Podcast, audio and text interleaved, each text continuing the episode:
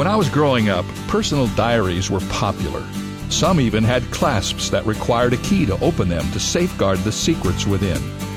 I've always liked what Irish writer Oscar Wilde said about diaries. He said that memory is the diary we all carry about with us. Everyone's memory is filled with secrets, some of which we'd like to forget.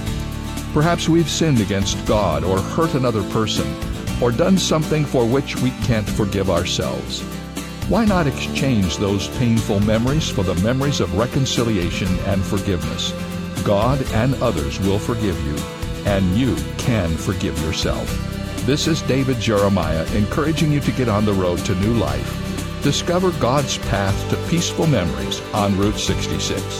Route 66, driving the word home. Log on to Route66Life.com. Start your journey home today.